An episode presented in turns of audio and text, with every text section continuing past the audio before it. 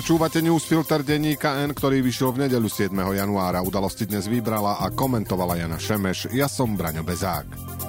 Dnes o tom, že nie sme ako oni, im dlho nevydržalo. O zlodejstvách, ktoré chápu aj voliči koalície. A o hambe nielen Juliusa Hudáčka.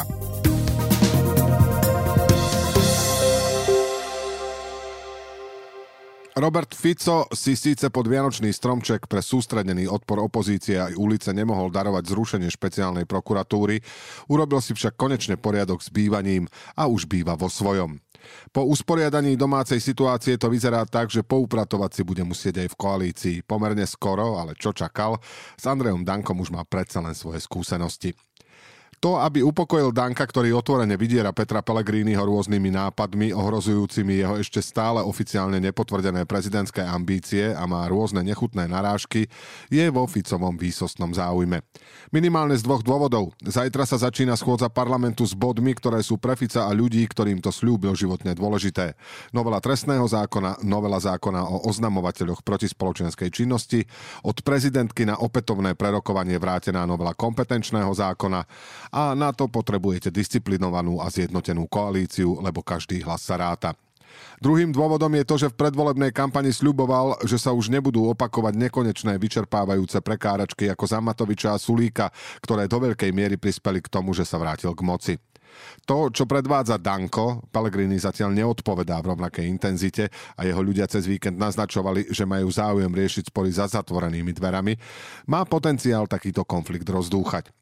Fico mu môže ustúpiť a slúbiť mu viac ako ohlodanú kosť a omrvinky a tým aj trochu ponížiť Pellegriniho, lebo jeho voličom počúvajúcim na primitívne vtipy na adresu menšín by sa to mohlo páčiť. A oplatil by mu aj jeho zradu. Samozrejme nemôže to prehnať, lebo Pellegrini v prezidentskom paláci je pre neho dôležitý. Fico ešte môže v rámci prevencie Danka vyšachovať a potichu sa dohodnúť s Tarabom. Ten je síce rovnaký obchodník ako Danko, ale neobťažuje nezmyselnými výstupmi, ktoré by v istom bode mohli priaznivci koalície vnímať už ako otravné. Otázkou je, čo urobí Pellegrini. Dá sa očakávať, že zatne zuby a bude blahosklonne predstierať, že nepočuje, ako sa mu Danko vyhráža, že mu môže poškodiť a ešte na to zneužije aj jeho súkromie. Pre Fica je najpodstatnejšie, aby túto koalíciu udržal, kým si povybavuje všetky svoje veci tak, aby mu už nič nehrozilo. Dovtedy bude aktívny aj trpezlivý. S Dankom aj Pelegrínim. PSKDH a SAS chystajú na štvrtok v slovenských mestách ďalšie protesty proti novele trestného zákona, ktorej súčasťou je aj zrušenie úradu špeciálnej prokuratúry.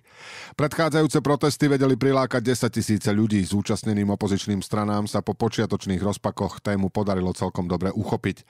Pred prvým opozičným protestom sa objavovala skepsa, či ľudia prídu kvôli zrušeniu špeciálnej prokuratúry, lebo to nie je práve jednoduchá téma. Ani vo vojne policajtov sa väčšina ľudí neorientuje. Napokon však prišli. Je zrejme, že ľudí do ulic vyhnala nielen pripravovaná novela, ale aj celková nespokojnosť so štvrtou vládou Roberta Fica s jej maniermi, hnanými pomstou a snahou rýchlo ovládnuť štát. V časti obyvateľstva takéto správanie vyvoláva obavy o osud krajiny, stav demokracie aj zahranično-politickú orientáciu. Protesty museli zaskočiť aj Fica, hoci sa tvári, že ľudia majú právo protestovať a opozícia je aj tak trápna. Dôveru jeho voličov v neho protesty na teraz nemajú šancu ohroziť, lebo on ich predáva ako pokusy zachrániť Lipšica, pričom on len chce, aby sa už ďalej nemučili ľudia vo väzniciach a aby sa naše trestné kódexy priblížili zahraničným. Ako ale tento týždeň v rozhovore s Monikou Tódovou upozornil bývalý riaditeľ NAKA Ľubomír Daňko, novela trestného zákona zďaleka nie je len o Lipšicovi a jeho úrade či o znížených trestoch a skrátených premlčacích obdobiach za závažné, niekedy ťažšie uchopiteľné zločiny. Ale je aj o tom, že hrozí nárast v úvodzovkách bežnej kriminality. A to preto, že bude pre znížené trestné sadzby akože výhodnejšie ukradnúť auto. Podľa novely by krádež auta v hodnote 35 tisíc eur mohla pre páchateľa teoreticky skončiť aj podmienkou. Či vykradnúť dom, pripraviť niekoho podvodom obyt, ukradnúť podnikateľovi drahé mechanizmy a tak ďalej. To už sú situácie, ktoré sa môžu dotknúť každého, dokonca aj voličov vládnej koalície, ktorí teraz Fica velebia za to, ako to na Slovensku čistí a robí poriadok.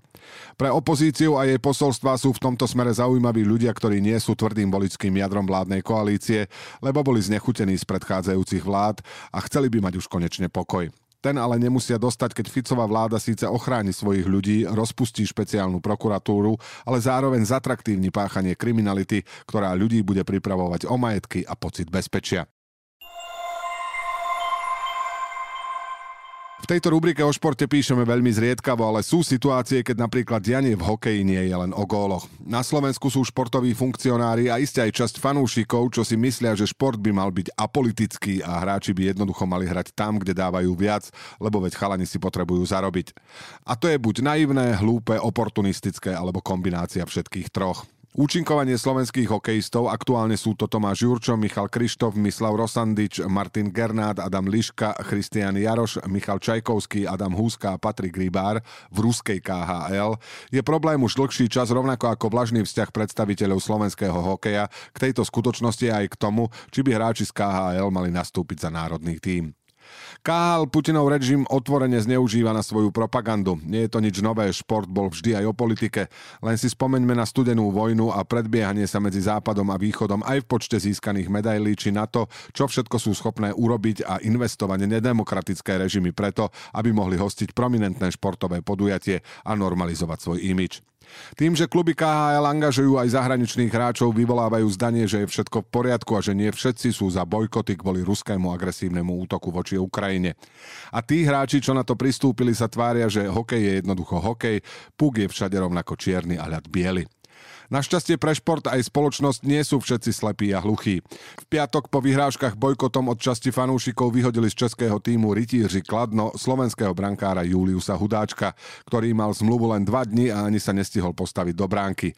Áno, je to ten Julius Hudáček, čo hral minulú sezónu za kazašský tým Baris Astana a povedal aj to, že ak by prišla dobrá ponuka, bol by naklonený sa tam vrátiť.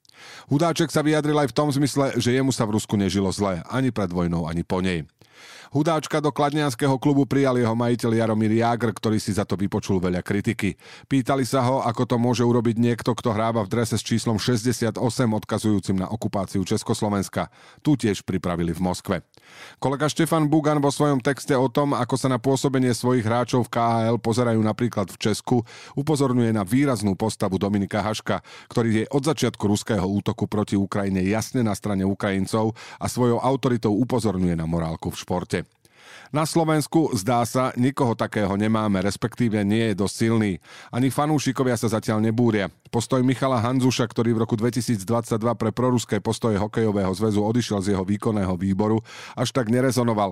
A šéf Trenčianskej Dukly Miloš Radosa, ktorému sa nepáčia funkcionárske reči o apolitickom športe, to tiež zabalil. Prezident Slovenského zväzu ľadového hokeja Miroslav Šatan sa medzi tým stretáva s bezcharakterne proruským poskokom Andrejom Dankom, ktorý čaká, kedy mu konečne dajú ministerstvo športu a cestovného ruchu. Dá sa to pochopiť, od Danka neprídu žiadne nepríjemné otázky o KHL a vlastne od nikoho, kto je dnes pri moci. Ešte by to mohli zachrániť fanúšikovia, ale Slovensko je na to k Rusku až príliš tolerantné. A teraz ešte správy jednou vetou. Polícia obvinila 47-ročného muža z Bratislavy z vraždy. Telo jeho partnerky našli vo štvrtok v byte v Ružinove. Obed trpela vážnym partnerským násilím.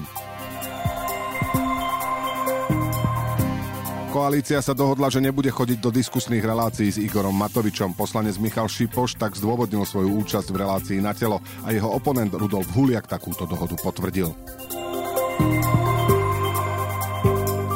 Zdravotná starostlivosť v Prešovskom kraji nebude podľa ministerky zdravotníctva Zuzany Dolinkovej ohrozená. Ministerka tak reagovala na fakt, že Prešovská štátna nemocnica skončila v exekúcii. Nový stavebný zákon zrejme začne platiť až budúci rok. Ministerstvo dopravy navrhuje posunúť jeho účinnosť na 1. apríla 2025. Platiť v pôvodnom termíne, teda od 1. apríla 2024 začne s úpravami len zákon o územnom plánovaní. Rudolf Huliak si vie predstaviť, že by nastúpil na miesto Andreja Danka ako podpredseda parlamentu. Ak by predseda SNS z parlamentu odišiel, v relácii na telo tak reagoval, či by v takom prípade mal záujem o post ministra životného prostredia. Podľa ministra vnútra Matúša Šutaja Eštoka by Peter Pellegrini mohol zostať predsedom hlasu aj po zvolení za prezidenta. Citujeme, hlas má dnes najlepšieho predsedu, budem rád, ak na pozícii zostane ešte niekoľko rokov, povedal pre Starty Up. Dúfa, že Pellegrini kandidovať bude. Petra Vlhová vyhrala slalom Svetového pohára v Kraňskej gore. Druhá skončila Lena Dúrová a tretia Hurtová. Líderka celkového poradia Mikaela Šifrinová vypadla ešte v prvom kole. Udalosti do dnešného newsfiltra vybrala a komentovala Jana Šemeš. Do počutia zajtra.